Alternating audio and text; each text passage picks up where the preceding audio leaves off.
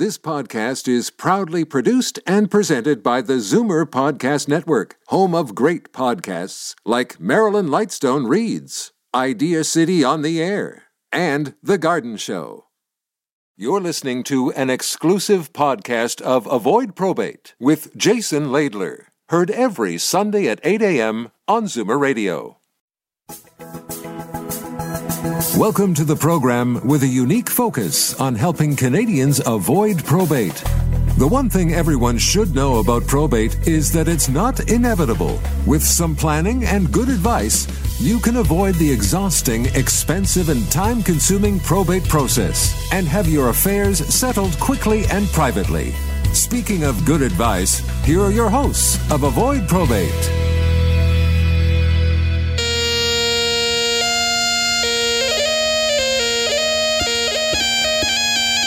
Good morning, Zoomer listeners. Welcome to the Avoid Probate Show. So glad you're joining us on this beautiful Sunday morning. I'm Jason Laidler, here with the world famous Ted Woloshyn as usual. Good morning, Ted. How are you? I'm very well, thank you. And how are you? I'm very well. Also, thank you. We've got a jam packed show uh, including a jam-packed opening segment. Let's jump in, shall we? Hmm. what do we have today? What What's the special day? The specialty of the day, the or special the special of the day? day of the day? Well, interestingly, there's no food item to talk about today, but we've got some other stuff to talk about. Let me see what we got. Uh, in no particular order, you're a cat guy. You got a cat, right? Yeah, I got a cat. Yeah. Um, I'm not. I wouldn't say I'm a cat guy. I don't hate them, but it's, it's just you know I think you're a dog person or a cat person. I like both. yeah, me too. It's National Kitten Day, so they're they're pretty cute. You can't argue with that. And this morning, as I'm lying in bed, uh, suddenly it's like quarter to seven. I hear the, the cat's at my door, meowing at my door, which means he wants. Out. Yep. So I let him in. He comes in, and starts scratching on, on the carpet by my bed, and then he kind of stopped and started like washing himself. And I thought, okay, maybe he's just going to take a nap. So I kind of closed my eyes again. And suddenly, poof, he jumped on my chest. Scared the hell out of me. Needed some attention. And he hasn't done that since. Interesting you say that. The last time he did that was the first day that we got him. We got him as a stray. Yeah. When he was a kitten. Yeah. And he had not done that in like two years. You stole them, right? We didn't steal him. He just wandered our house, skinny. You could count his ribs, and Oh, yeah, and we took him in, and he's taken over. now he now he loves it. All right. It's also um, Pick Blueberries Day. Do you like blueberries, I Ted? do. I guess you know, silly me. I didn't think to bring in uh, blueberries for Blueberry Day. Hmm. So it could have been a we could have had a food. And I love I love blueberries. Mm-hmm. And Expensive. maybe everything is these days. And I think someone I think I heard someone say that it's a, they're a superfood. They are. They're really good for you, right? They are a superfood. They're a good snack. I did a little bit of research on blueberries because I was curious to see how Canada, you know, scores. Big time. Big time is right. British Columbia. British. Okay, I'll just read this little clip here. Canadian production of wild and cultivated blueberries was uh, 166,000 tons, valued at 262 million dollars. The largest. This is the part I was getting at. The largest fruit crop produced nationally. Are you kidding? The largest fruit crop in Canada is blueberries. Mm-hmm. 29% of all fruit value. Who knew? Uh, to your point, BC was the largest Canadian producer of cultivated blueberries, and Atlantic Canada contributes approximately half the total North American annual production. Nova Scotia recognizes the wild blueberry as its official provincial berry. Shout out to Nova Scotia. Love Nova Scotia. Not sure if they're listening to us this morning with the town of Oxford, Nova Scotia, known as the wild blueberry capital of Canada. Don't think I've been to Oxford, but maybe I'll go for some blueberries. Mm-hmm. What else we got here? Don't step on a bee day. What'd you say? Don't step on a bee day. I'm not. I'm not sure exactly why you would need to remind people not to do that. And interestingly enough, yesterday a big fat bumblebee flying around in my kitchen. Oh, no. I didn't want to kill them, right? Because they're really pretty, and, and they, they Your cat must have gone crazy. uh, the cat was in the other room, so I just I grabbed a paper towel, scooped the bumblebee in the paper towel, opened the sliding door, threw him, opened the door, and he flew away. You know, I don't think pollinate somewhere else. I don't think I you have to. Uh, I don't think they do pollinate. Um, I could be wrong, but you know, when you call every, everyone calls a bumblebee fat, but it's kind of like redundant because just thinking of a bumblebee, you think of a fat flying insect, right? Well, there's there's some that have that, that have taken on a different diet now. You think so? Okay, bumblebees. Okay, I'll try not to step on a bumblebee today. and Finally, Not finally. We're almost done. what am I missing here? Well, it's also National Pina Colada Day. Right. Were you going to say that? Uh, yes, Okay, so let's talk about that. Do you like pina coladas? I do. Well, that's good because I brought you one. I see. Isn't it? Wasn't that thoughtful of me? Uh, very much so. And um, go ahead. I mean, it's early, but it's kind of like a fruit beverage anyway, isn't it? It's it could be hard. heartburn. Listen to this. Here we go. Yeah. Okay. So I'm sure that got uh, heard over the airwaves. You know, my favorite. Uh, well, what you don't you don't like that? It's a little warm. Oh, sorry. Yeah. Sorry. Yeah, I forgot my cooler full of ice. Yeah. Pina colada on a nice uh, beach in Costa Rica. Little umbrella in it. Why the umbrella? I don't know. That's a tropical drink thing, isn't it? What are you shading the drink? Is that what it is? I don't know. I didn't make it up. I just remember seeing little umbrellas. Yeah, I know. I understand. I guess it's it's decorative, maybe. I guess. Okay, so fine. Enjoy your warm pina colada, even though you're not on a beach in Costa Rica.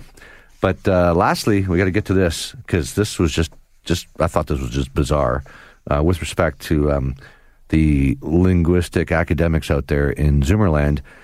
Clerihew Day. I don't know if I'm even saying that right. Clerihew. C L E R I H E W. Clerihew Day. You ever heard of it, Ted? Nope. So it is named after a person, Edmund Clerihew Bentley. And I'm just going to read this quick uh, description. A Clerihew, and I had no idea what it was until I read this. A Clerihew is a whimsical four line biographical poem of a type invented by the Edmund Clerihew Bentley gentleman. The first line is the name of the poem's subject, usually a famous person, and the remainder puts the subject in an absurd light or reveals something unknown or spurious about the subject. The rhyme scheme is AABB, and the rhymes are often forced. The line length and meter are irregular. Bentley invented the Clerihew in school and then popularized it in books. One of his best known is this from 1905, and I'm going to read this little short poem. It says, it reads, Sir Christopher Wren said, I'm going to dine with some men. If anyone calls, say I'm designing St. Paul's. You ever heard that before? No, and I can't say that I missed it. Okay, okay. So that's fine. Uh, I'd never heard it before either, but I just thought it was kind of interesting, and I was hoping maybe uh, some of our listeners might also find it interesting, especially if you're an English major or something like that. I don't even know who Christopher Wren is. Do you know who Christopher Wren is? No, I don't. Okay, Nope. but, but listen, what you don't know is I wrote, I took a stab at it, and I wrote one for you, and I'm going to share it with you right now. and and listeners, uh, you know, this did not come up in our pre. Kelly's laughing. I know. Have you heard? Have you, heard this already? No, Kelly? she hasn't. I haven't shared it with All anybody right, yet. right. And I was telling, uh, I was saying to Kelly before the show that just, Okay. you know, reminding her this did not come up in the pre-show planning meeting No. that uh, we normally have uh, early, early in the mornings uh, in preparation, right, for this uh, show every Sunday. Sometimes, sometimes starts on Saturday night, goes all all night. okay, here we go. You ready for uh, my stab at uh, a clerihew poem? Mm-hmm. remember, it starts with a, a famous person, so I thought, who better? Here we go. I don't know if I can do this without laughing. I'm sitting with my friend Ted, who would rather still be in bed. But he's here on the show, and so onward we must go. Ta da! Excellent. That's that's, that's bordering on brilliant.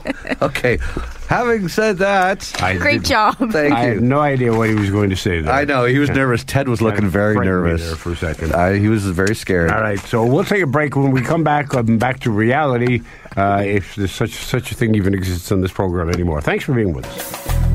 Learn more about avoiding probate at avoidprobate.ca or call 1 844 667 7628. Back with more Avoid Probate after this. Avoid problems you didn't know you had. Avoidprobate.ca. Avoid all that red tape. Avoidprobate.ca. Avoid high fees. Avoidprobate.ca. Avoid a long wait. Avoidprobate.ca. Avoid expensive fines. Avoidprobate.ca. Avoid uncertainty. Avoidprobate.ca. Don't wait. Avoidprobate.ca. Okay, let's head down to Kensington Market, 190 Baldwin, and that's where you'll find Tom's Place. Tom Hall, good afternoon to you, sir. Good afternoon, Ted, and I would like to tell you, happy birthday, suit sale to me. Yeah, and I was told this that, that I mean it, it's July the 10th, and it's the birthday suit sale, but the birthday suit sale began June 1st. Teddy, you're not keeping account of this. You're not a bean counter. No, I'm not. You're not an accountant. No, I'm not. An accountant. Who cares?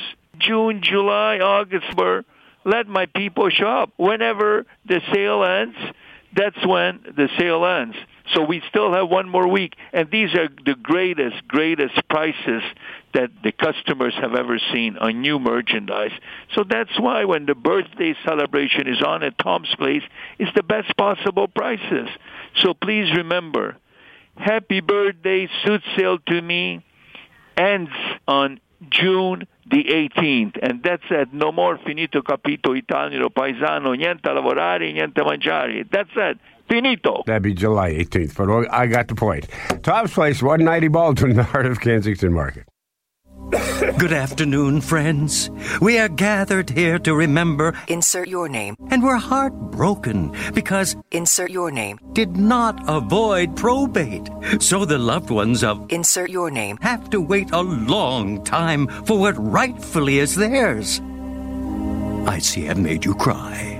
Recent changes in law make probate slower, more complicated, and more expensive. Don't make it harder for your loved ones. Avoid probate.ca.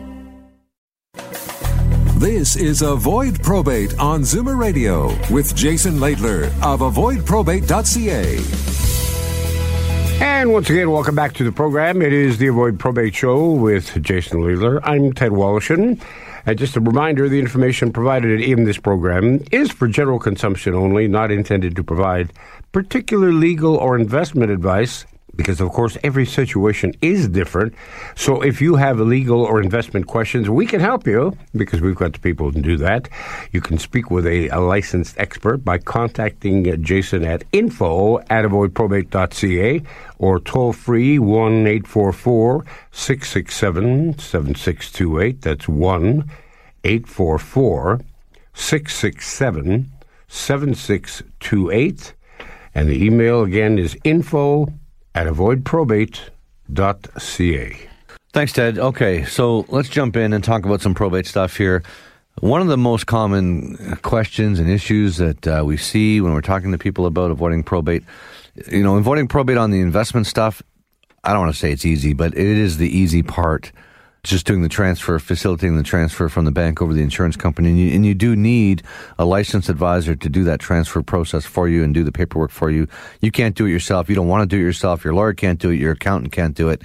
We can do it and we do do it. And uh, if you're under the age of 85, we do it at no charge to you and uh, move the money, create a portfolio that everyone's comfortable with, put beneficiaries on it. That avoids the probate. There's other benefits as well. There's other guarantees. I might get to the 100% death benefit guarantee before we're done today. But but right now, I want to jump in and talk about the fact that you know the house, the the property, the house. So many people ask the question, "What about should I put my kid on uh, the title of the house?" And of course, when I say kid, I'm talking about an adult, you know, or kids, plural, which is worse. Just so many potential problems with adding joint owners to the principal residence. So let's talk about that uh, for the next few minutes. I've got two articles I'm going to reference here just to, you know, lay the groundwork here for the next few minutes. Uh, one article is titled "Capital Gains Taxes and More: The Implications of Inheriting Real Estate," and uh, we'll probably touch on that one first. The next one's called "The Tax Implications of Owning Multiple Properties During." So of course, you know, we we, we want to tie everything into probate. It is the Avoid Probate Show, we're glad you're here joining us this morning. Hopefully, you're going to learn something about uh, probate and how to avoid it. So, both of these articles, which is interesting, I thought were written by an individual by the name of Jason Heath. Credit uh, to Jason Heath. He, he's prolific writing in the industry. I see his stuff all the time. So, um, kudos to Jason for writing these articles. Great name he's got, by the way. Uh, capital gains, the first one, capital gain taxes and more, the implications of inheriting real estate, starts with a question that says, I've been reading a lot about a lot of articles on how taxation works for inherited property. My mom's been asking me to look into this. I'm so confused. from what I've read, the government treats it as if the deceased sold the property the day before they died. I understand there is probate tax to pay, but what else? And they provide a hypothetical situation that says, let's assume they paid two hundred thousand dollars for the home and it's now worth about eight hundred thousand. Uh, eight hundred thousand for this example. What would be due? Is there an estate tax? Also, would my brother and I have to pay income tax if we sold it? Would it be better to rent it out? Is there any way to lower the taxation? Okay, so the article starts off with a subtitle that says, Is there tax on an inheritance in Canada? And the short answer to that is no. And so many people are confused about this because there is an inheritance tax in the US, but there's no real inheritance tax in Canada. When I say real, there is probate, a probate fee, which I call a tax. I call it a death tax. Um, it's not. It's but it's not uh, federal. So because it's provincial, uh, it is confusing for people. But the, it goes on to say that w- when a Canadian resident dies, they have what's called a deemed disposition. Deemed disposition is the term of their assets. It's as if the person sold them on their date of death, and this can trigger uh, payable taxes. And that's how it works in Canada. And I explain this to people all the time. The government pretends that uh, on July 10th, you know, if this is the day you pass away and meet your maker, the government pretends this morning you sold everything you own before you passed away. And and therefore it all if it comes into income, and often it does, it's taxed as if it was income. If you sold if you sold if you have a RRIF, remember the RRIF is the uh, RSP after after the age of 71 and uh, there can be some money in the RRIF. It's not taxable unless you make a withdrawal from the RRIF. Every dollar that comes out of the RSP or the RRIF is treated as a dollar of income. And in Canada, we pay tax based on our income. So if your RRIF is, let's just say, 200,000 bucks, it's like you just earned 200,000 bucks and you pay tax accordingly on $200,000. And, and the way, you know, we have graduated tax rates in Canada and it's just a simple like graph, uh, you know, income 200 grand, go down the line, tax rate equals, well, it's plus 50%, marginal, the top marginal tax rate in Canada. It's actually a little higher than 50%, but let's just say 50% for easy math. So the tax is a 100,000 bucks on 200,000 of RRIF income. And if there's other income to add to it, then so be it. But that's that's that's how it works, people, and uh, that's why that's why there are things called RRIF meltdown strategies and things like that. Because when people find out, when we tell them, um, you know, the tax bill on your RRIF could be hundreds of thousands of dollars, they're like, "What? That's crazy. What can I do to avoid it?" You know, there are there are solutions. Uh, sometimes life insurance plays a role. Sometimes this thing called a RRIF meltdown strategy. If you want more information on a RRIF meltdown strategy, give us a call. So it goes on to say, you know, not everything is taxable. Some assets are not subject to income tax upon death. Uh, if if it's stuff that tax has been paid up on it already, then that's not a problem.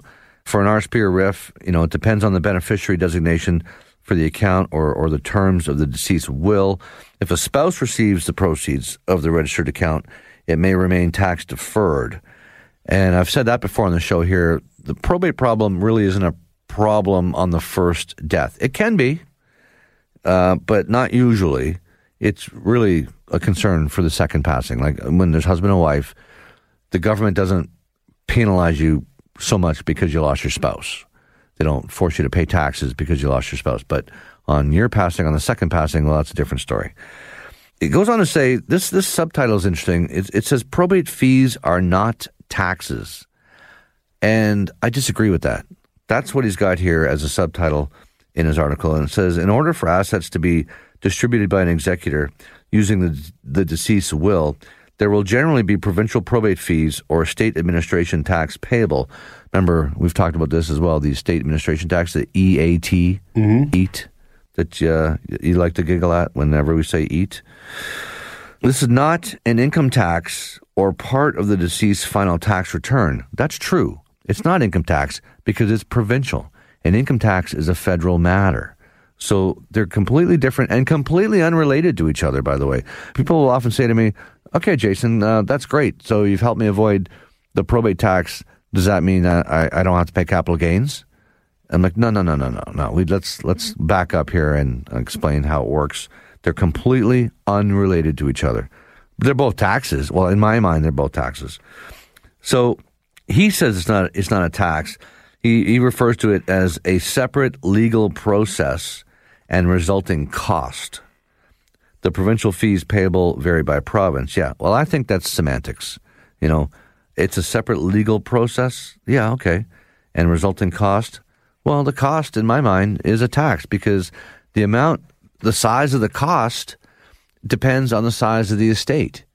And the, the bigger the estate, the more money you got to pay to the Minister of Finance in Ontario and most other provinces and territories. The rate's not the same across the country, but the idea is the same. It's a tax grab, and there are ways to avoid it. And that's what we're trying to help uh, people understand and educate them with. Real quick, is there a tax on inherited real estate? You know, in the case of real estate, it, it's it's that deemed disposition I talked about, and therefore it may or may not be. There may be tax to pay depending uh, if it's your principal residence or not. We've talked about the principal residence exemption for qualifying property. Uh, most people only own one home. I get it. There's exceptions. Some people have a home and a cottage. But if it's just if it's just the one home, it's pretty straightforward. At your principal residence, and so far, Mm. it's tax exempt. So the best thing to do, in my opinion, would be, tell me if I'm wrong, if you own a house uh, and suddenly your uncle George dies and Uncle George leaves you with a with a house, uh, you sell your house because you're not taxed on it, move into the house that Uncle George gave you, which now becomes your principal uh, residence, mm-hmm. live there for whatever period of time is deemed suitable, and then sell that and don't get taxed on that either. Right. You can have multiple homes like in succession, and most people do. Not everyone Yeah. lives their whole life in one house, No, right? right. So, but assuming that you only have the one, But I'm saying if you're going to do that, because this way you've, you've now got money from both houses, so you can now buy a, a, a better place, as as opposed to saying, well, why don't we just sell uh, Uncle George's house? Because if you sell Uncle George's house, you're going to get taxed up to wazoo, right? Um, no, not exactly. Because if if Uncle George's house was his principal residence, then it's also tax free. Do you know what I mean? But it's been given to you. Okay, I'm It's glad. been- I'm glad you said that. That's what I'm saying. It's been willed to you. I, okay, but here's the. I'm so glad you said that because that speaks to the next section here before we wrap up and uh, with this article and go to our next break. It says, remember, there was a question about um, in the in the beginning about uh, the bro- the brother. It says if if you and your brother inherit your mother's home from her, there could be tax implications for you because if you both inherit the house, you'll both have your you will both have your own tax implications for your respective share independent of each other. If either of you is living with her when she dies or one of you moves in to live in the house subsequently, the property may qualify as your principal resi- residence. But assuming that's not the case, if the property is subsequently sold, uncle your uncle Ted or Joe or whatever you said there, if the property is subsequently sold for more than the value at the time of her death, that will result in a capital gain since you can deduct selling costs like real estate commissions if the property rises only slightly in value. These costs may wipe out any tax. If you hold the property for a long time after your mother's death, that increases the chance of a capital gain and the associated tax payable. So, to your point, Ted, and to answer your question, you know, if Uncle Joe dies, his house is tax free based on the value on his date of death because it's his principal residence. But if it takes six months to sell it and it goes up in value in that six month period of time, which presumably it would, well, that difference, that increase in value from the date of death to the date of sale six months later, that is taxable. So it's it's possible that you can sell you can you can inherit the house tax free if it was mom's or Uncle Joe's principal residence. You can do that. If it takes you two years to sell it, or if you some people sit on it, I mean, they sit it for years and years. They might live in it for a little while. They might rent it out. Mm-hmm. Well, I mean, those are all options. But you know, that's that's how it works. Okay, so let's uh, leave it at that for now. We're going to take a quick break here. We're going to come back. I want to touch. I want to you know touch on this topic of uh, real estate a little bit more. We'll reference the other article right after this quick break. Learn more about avoiding probate at avoidprobate.ca or call 1 844 667 7628. Back with more Avoid Probate after this.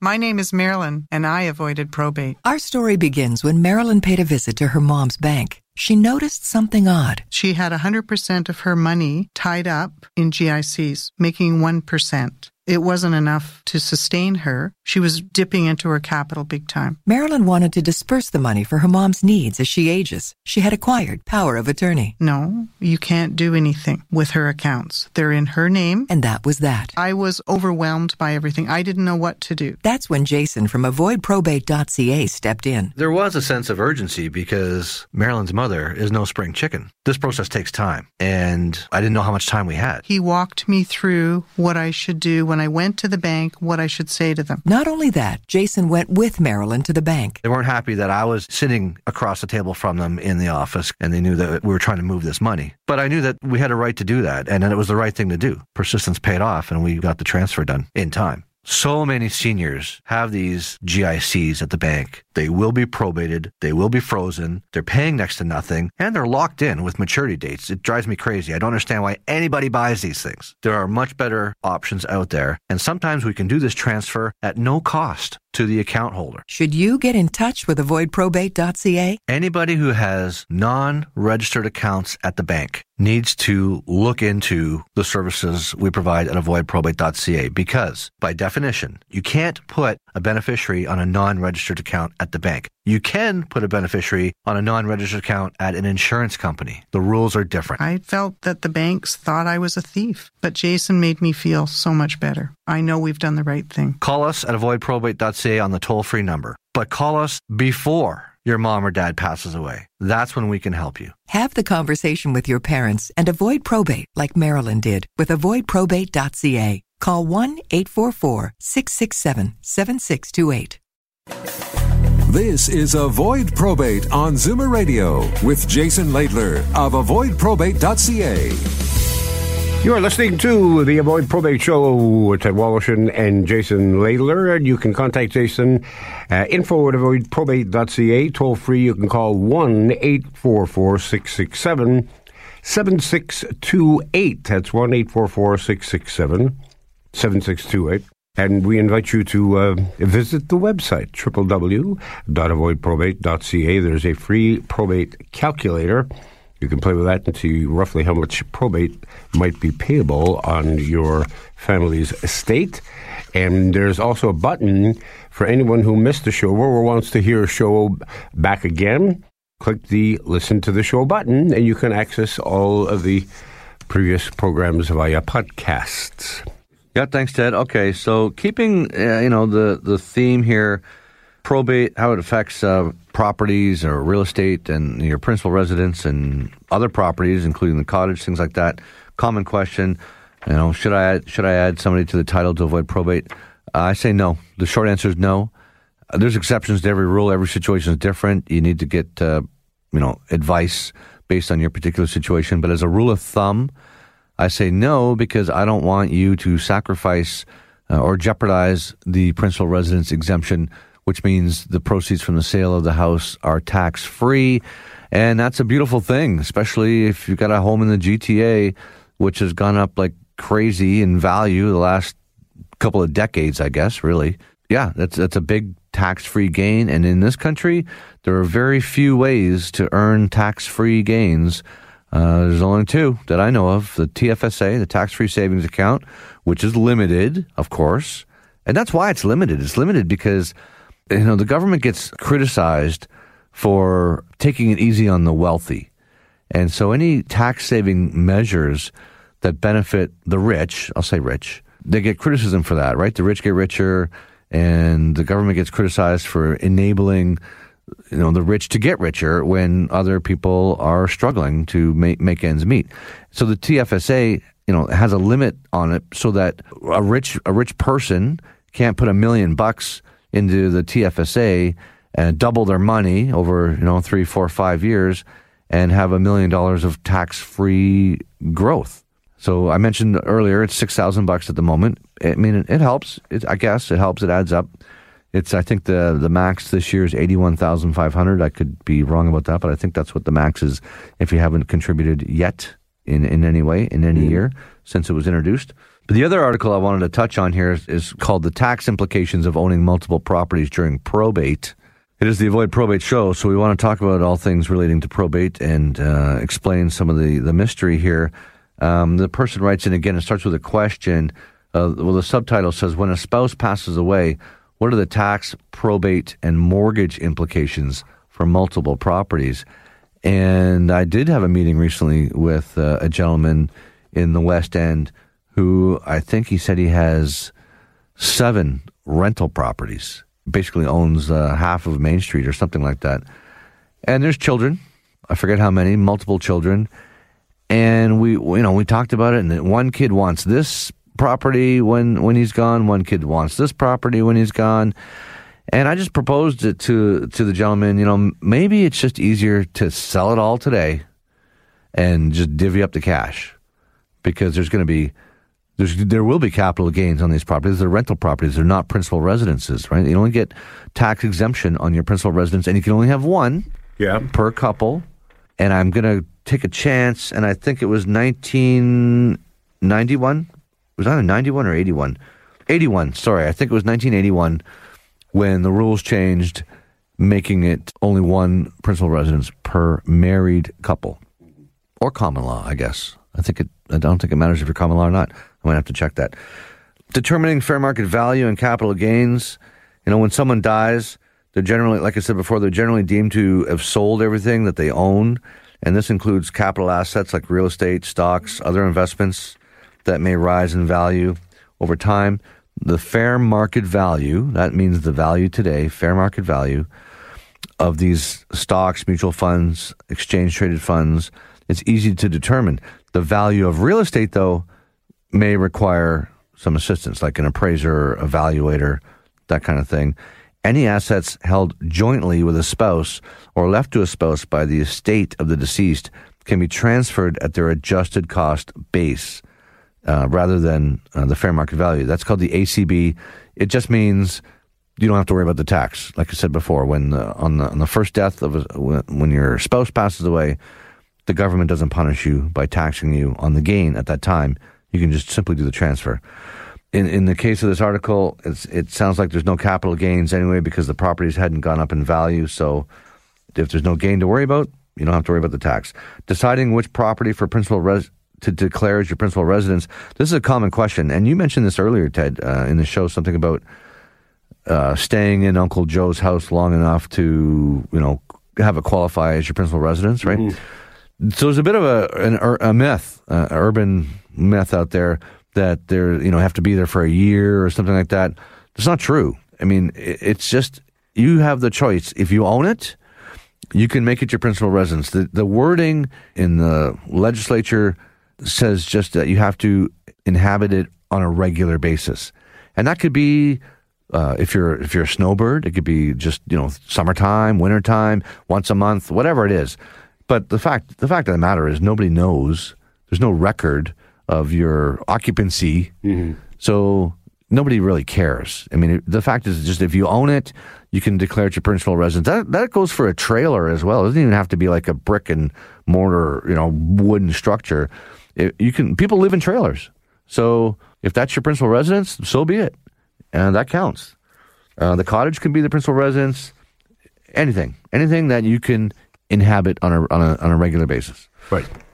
Okay, so deciding which one you declare well that's a that's a tax question that is good for the accountant because you want to declare the one that results in the least amount of tax owing for you and we've talked about this before where some people just sell the condo and retire to the cottage and it could be the it could be vice versa but whatever you know one of them could be worth a lot more one of them could have a much bigger gain much more taxable gain that results in a much bigger tax bill and just because you don't want to pay the tax today doesn't mean you're saving the most tax possible. It's kind of complicated. Talk to an accountant or call us if you want more information on this. But you have to do the math on it and find out which property has the bigger gain because it might be worth it. What I'm trying to say is it might be worth it to pay the tax today. Nobody wants to do that. But you could pay the tax today and still pay like half or, or, or much less than you would pay on the other property, depending on which one has the bigger gain. Uh, the last thing I want to say is with regard to this article, probate. There's a subtitle here: probate for joint ownership with a spouse. In terms of probate, you may only need to apply for probate for the assets in your husband's name alone or, or wife, depending, you know, not jointly held with you, uh, and did not have a name beneficiary or successor. Well, name beneficiary or successor is what we're all about here on the Avoid Probate Show because we are changing that. We are putting beneficiaries on these assets. Uh, you can't do it at the bank. You gotta you gotta let us trans- do the transfer for you over the insurance company. That's where we can put the beneficiary on the account. That avoids the probate. And it goes on to say this may include um, vacation property as well as other assets, like, for example, a bank account in his name alone. So we have seen, we were seeing stories and, and situations where grandpa passes away. Grandma and grandpa have been in the same house for a million years, but grandma was never on the title. So technically, it's grandpa's house, and he passes away, and it's got to be probated. And the family goes berserk because they're like, what are you talking about? Like, my mom and dad have lived in this house together for 45 years, and now all of a sudden, the, the province wants my mom to pay $18,000 in probate fees because she wasn't on title. And, and this, this happens. It's unfortunate, but, and, and there's not, there's nothing, there's nothing you can do about it, which is unfortunate as well. Maybe the province should think about making exceptions in, in these cases. And by the way, speaking of the province, I yeah. want to throw this in. Weeks and weeks and weeks ago, just it just occurred to me. I talked about calling the attorney general's office, mm-hmm. and remember I played the little clip of the uh, answering voice, yep. yeah, saying we're closed or we're working yep. from home kind of thing. The attorney general's office of Ontario.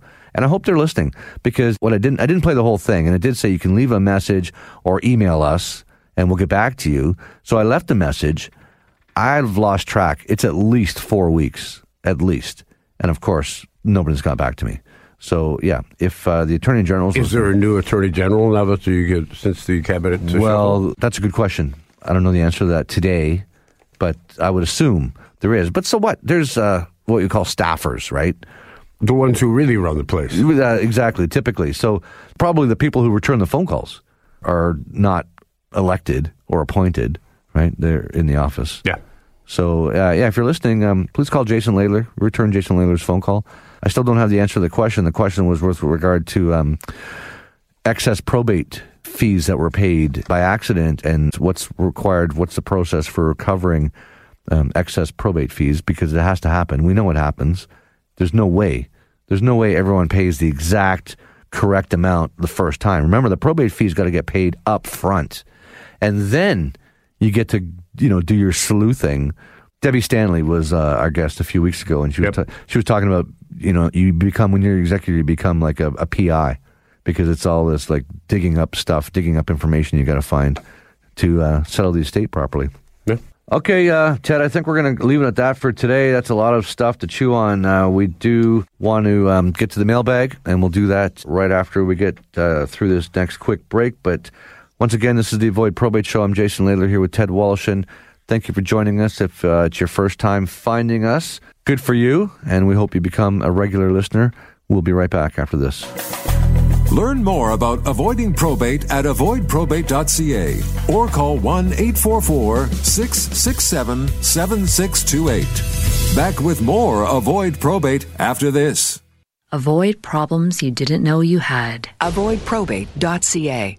Avoid all that red tape. Avoidprobate.ca. Avoid high fees. Avoidprobate.ca. Avoid a long wait. Avoidprobate.ca. Avoid expensive fines. Avoidprobate.ca. Avoid uncertainty. Avoidprobate.ca. Don't wait. Avoidprobate.ca. This is Avoid Probate on Zoomer Radio with Jason Laidler of avoidprobate.ca. Welcome back. You're listening to the Avoid Probate Show. Ted Woloshyn, Jason Laidler here. And uh, as always, we invite and welcome your calls and emails. And you can do so by reaching out info at avoidprobate.ca or toll free 1 844 667 7628. And uh, it's beneficial not only for us, uh, but for the entire listening audience, because you could be hitting on the nerve for somebody out there listening, thinking, you know what, I was thinking the same thing. So do that, help yourself, and help somebody else at the same time. Over to you, Jason. Thanks, Ted. I should uh, I should know by now not to drink these fizzy drinks uh, while doing the show. But anyway, uh, moving on. Let's talk about some mailbag stuff. Uh, it's a pretty full mailbag this week, and we've been kind of neglecting it lately, so maybe we'll uh, make up for that now, hopefully.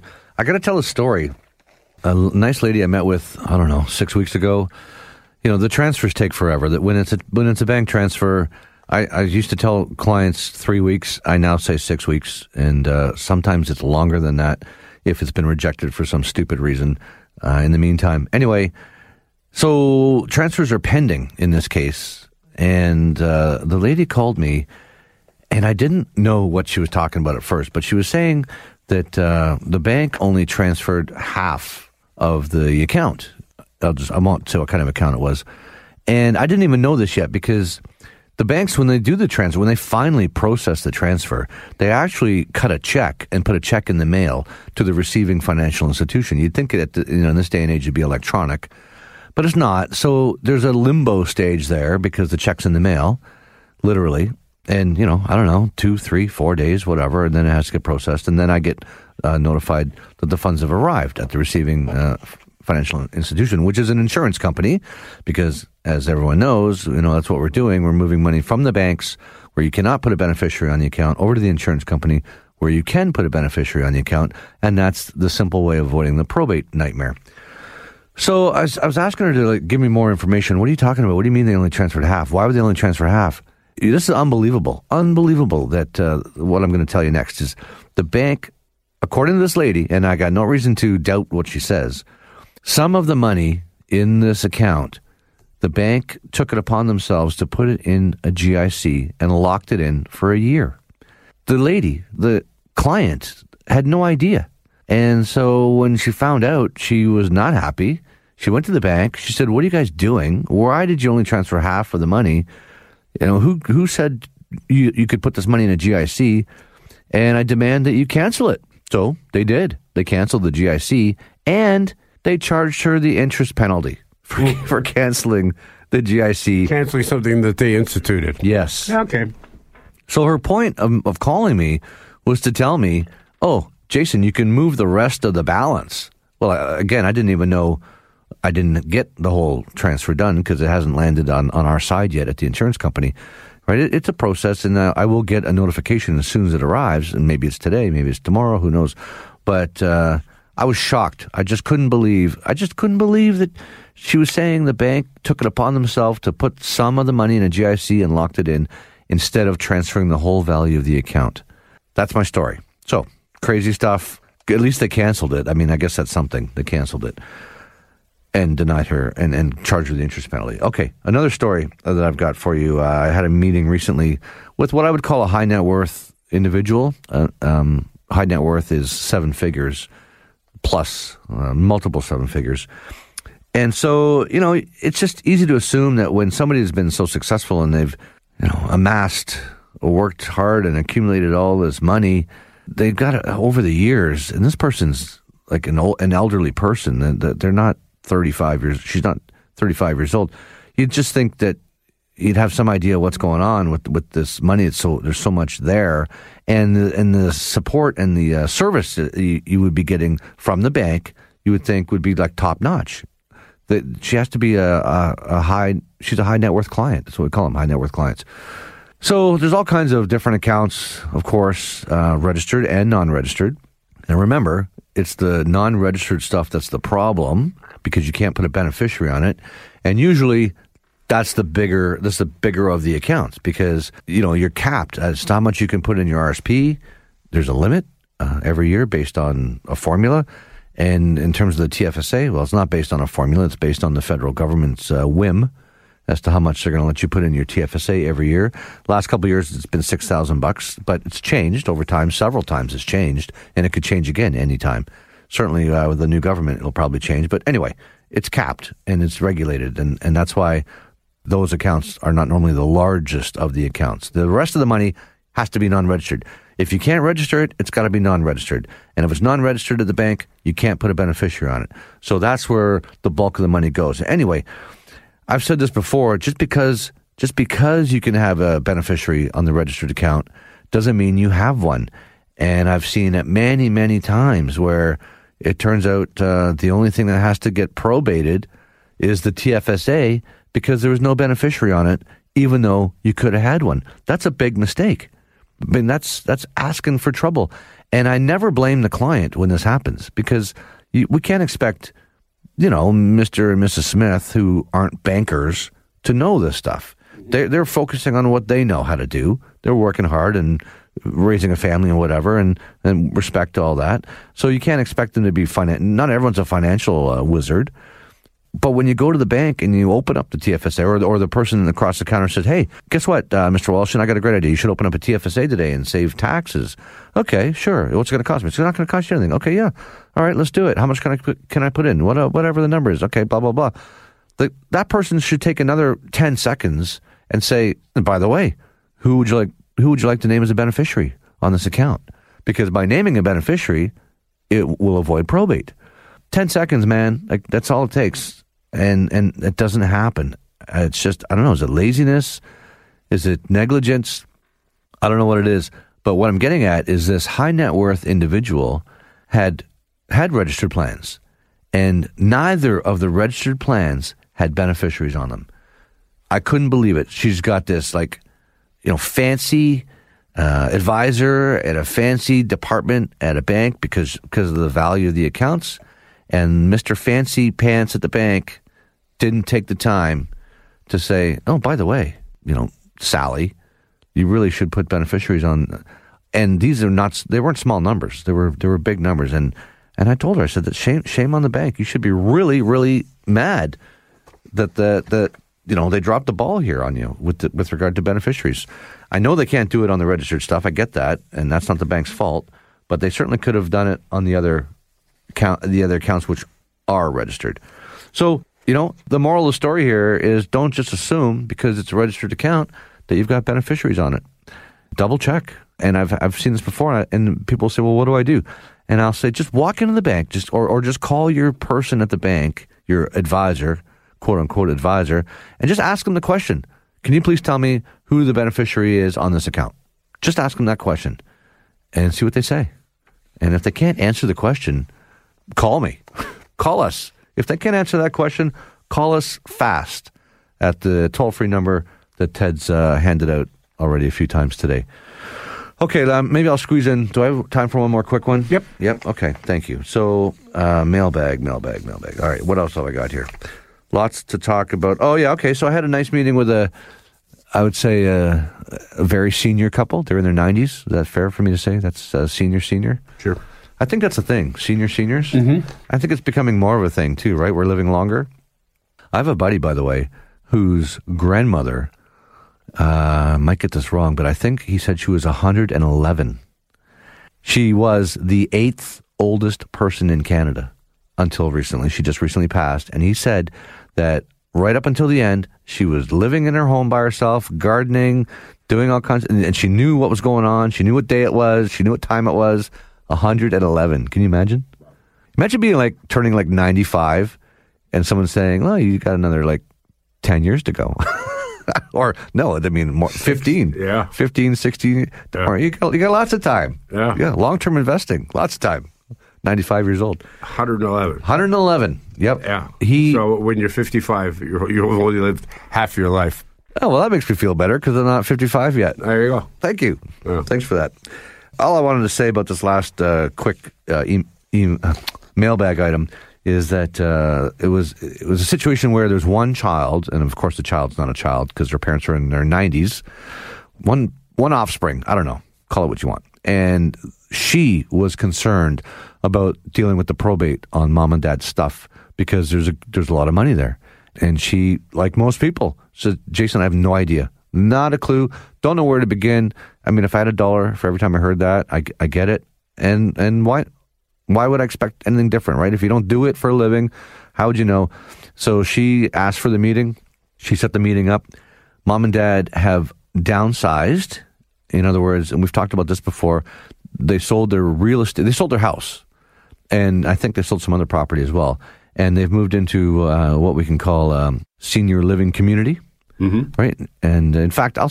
Uh, no, I don't want to say which one it is, but uh, it's one that we've talked about before, and I've been there more than once, and that's where the meeting happened.